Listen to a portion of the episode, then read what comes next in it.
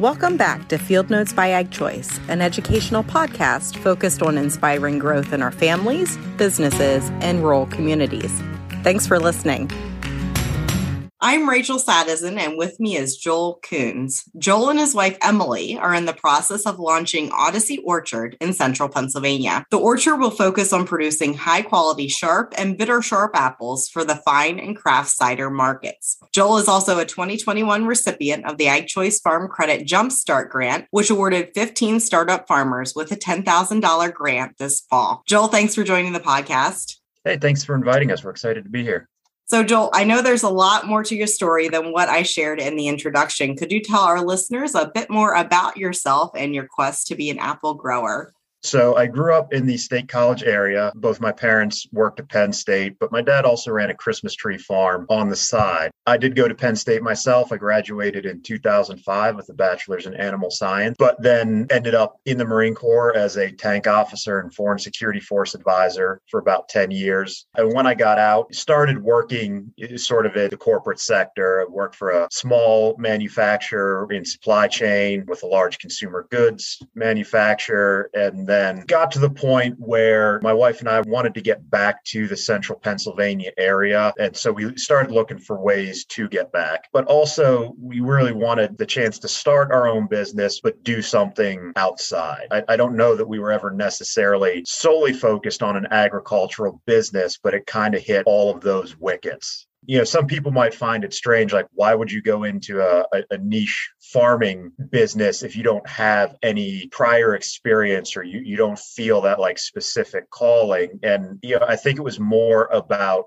we knew where we wanted to be and it was less about what the specific business was and more about whether or not we would enjoy the general work and if that business could be successful. And so when you look at the various agricultural businesses you can get to in central pennsylvania apples is one of them. You know we we noticed this niche market opening that seemed like you know the perfect opportunity for like hey this is exactly you know what we were looking for. We can be in the state college area. It's a good apple growing area. There's increasing demand for a more refined cider product. And, you know, right now, nobody's really in that area. And then even better, you know, it, it's something you can do on smaller acreage. You know, this isn't the kind of thing where you're going to need a, a thousand acres to pasture large animals or, you know, produce a forage crop. Just kind of all around, it met all of those, you know, sort of specific wickets.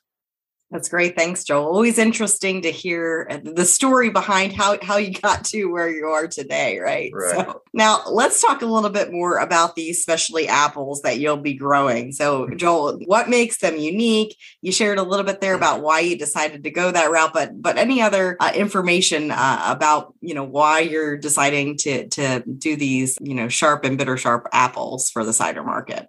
Right. So when we look at American consumer preferences for their adult beverages, if you go way back before you and I, California started growing wine grapes. I don't think anybody ever thought that California wine would match, you know, the European varieties. 50 years ago, people would have laughed at the thought of California wines being sold along French wines. And yet we know today that California, Oregon, Washington wines are, are right up there with the best wines in the world. And it just took the, the American consumer's palate sort of evolving, demanding a better product that those California grow- growers found ways to produce it. Moving into our generation, we've seen the same thing with the craft beer market. People think of Sam Adams now as being a, a, a big name brand beer distributed. I think it's by Anheuser InBev. But you know, when they started out, they were just a little guy trying to produce something better than Bud Light and Coors Light. And again, as that American consumer's palate has evolved, we, we demand more, better products from our microbrewers now, in that same vein, we're seeing the micro distillery develop,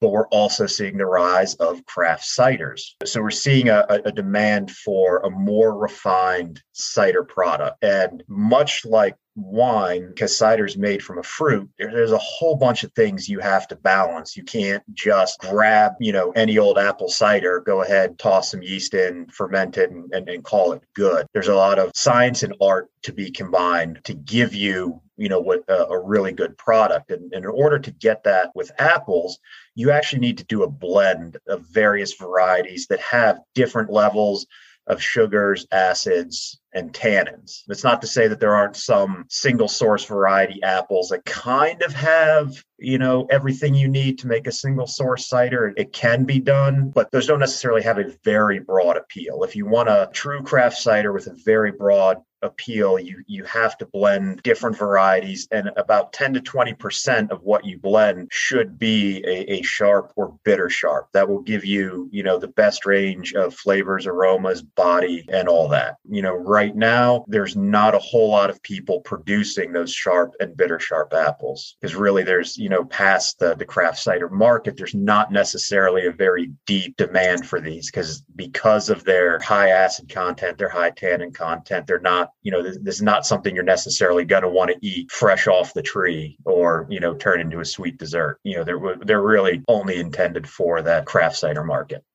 Yeah, no, it's really interesting to to learn there about that niche market that there is and and your endeavor to mm-hmm. do that. So, Joel, you know, you grew up on a Christmas tree farm, but Odyssey Orchard is really a, an entirely new farming endeavor for mm-hmm. you. What have you found the most challenging about starting an ag business? What resources have helped you along the way mm-hmm. uh, as a beginning farmer?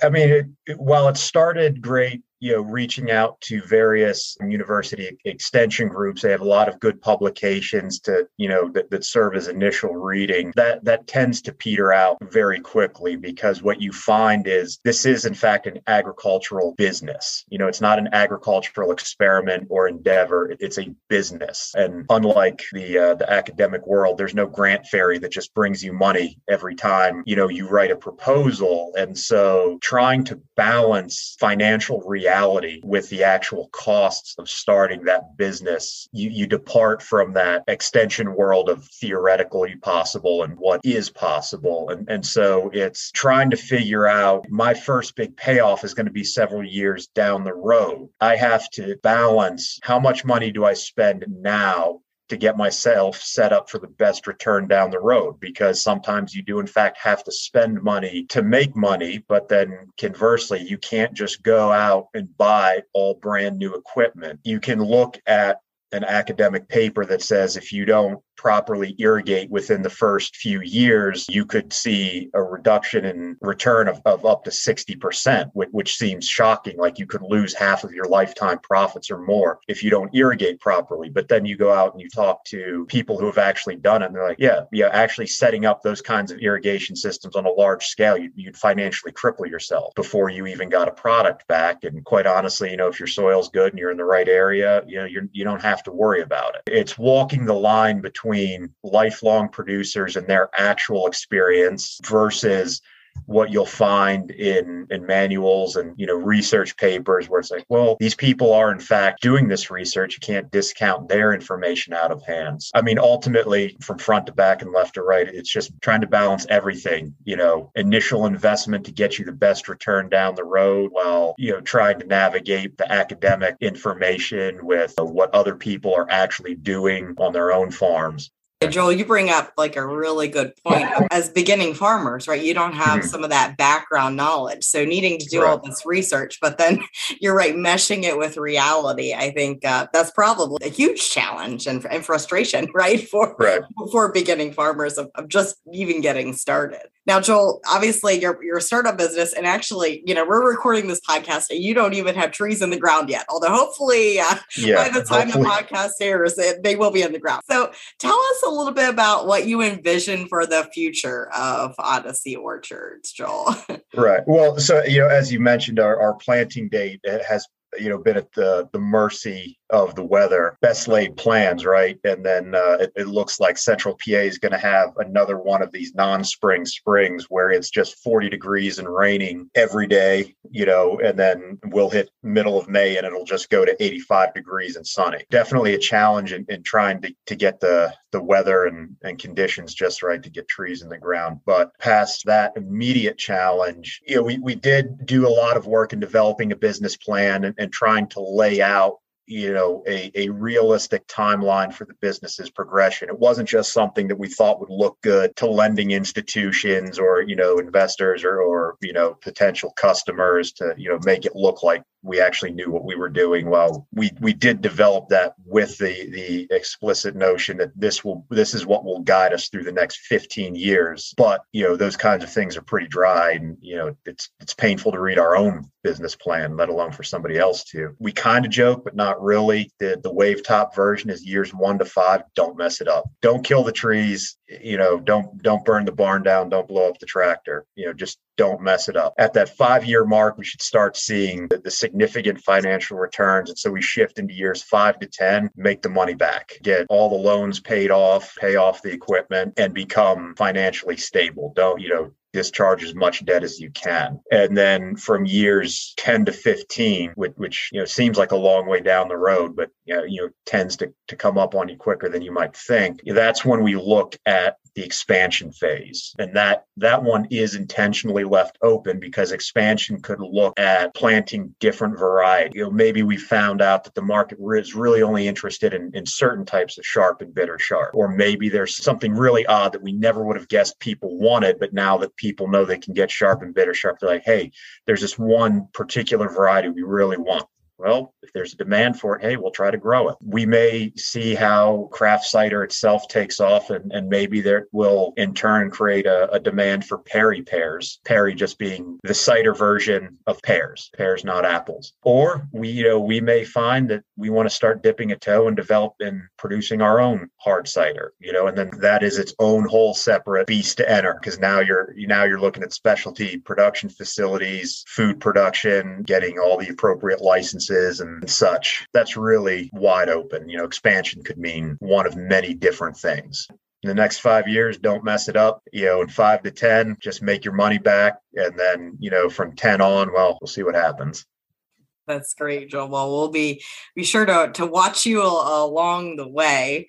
So mm-hmm. I guess as we wrap up here, Joel, could you share one piece of advice you have for someone interested in starting an agricultural business? Yeah, absolutely. I, I, would say do your homework. Understand that if what you want is an agricultural business and that's what it must be a business. You know, if this is something that you want to do, you know, probably more like my dad did with his Christmas trees, which was like a hobby that made him money when his you know, main job at the university was done for the day. That that's something different. But as a business, you must do your homework. You must look at developing a business plan, do your market research, find out who your potential customers would be, and then go talk to them. Make sure that you understand that there is, in fact, a real demand, not a hypothetical demand. Figure out are you going to sell local? Because if you're not, you got to figure out how you're going to move your product to the market you intend to sell to because then even though you may think that you're just interested in heirloom varieties of livestock if your market is in Philly but you're in you know north central PA well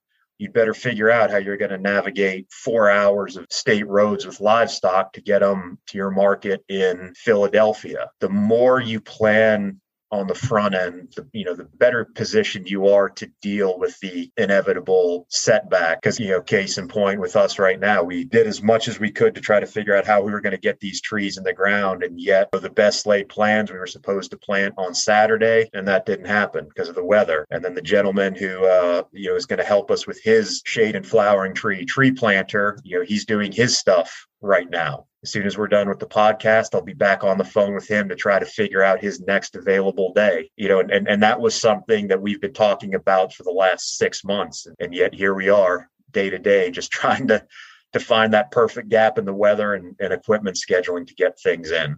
You just you got to do as much work as you can before you ever actually get started. Yeah, those are some some great words of advice, Joel. You're right. Planning is crucial, uh, but yeah. be willing to be flexible in the moment. Yep. well, yeah. finally, could you could you share with our listeners, Joel, how they can um, you know find you online to learn more about you and to connect? Right. Well, so right now we have our website up, odysseyorchard.com. That's still under construction. Still haven't quite got all the the photos and such uploaded, but uh, you can go there to find a little bit about us, the varieties that we're planting. You know, at least in the moment, we're not too worried about social media. That'll be something that that comes down the road, hopefully sooner rather than later. But uh, since we are focusing more on a business to business sales, you know, we're we're trying to, like I said, in, in our our first five year plan, there, just don't don't mess it up gotta gotta put the trees first. So, you know, for right now, it's just odysseyorchard.com. Well, great. Well, Joel, thanks so much for joining me here today to share your story and congrats again on being our, one of our recent grant recipients. Yeah, no, thank you. We really appreciate it. If you enjoyed today's episode, please rate and review, plus subscribe and share it with a friend. As always, you can head over to agchoice.com slash podcast to view the transcript and listen to other episodes. To catch all the latest from us, follow along on Facebook and Instagram at AgChoice Farm Credit.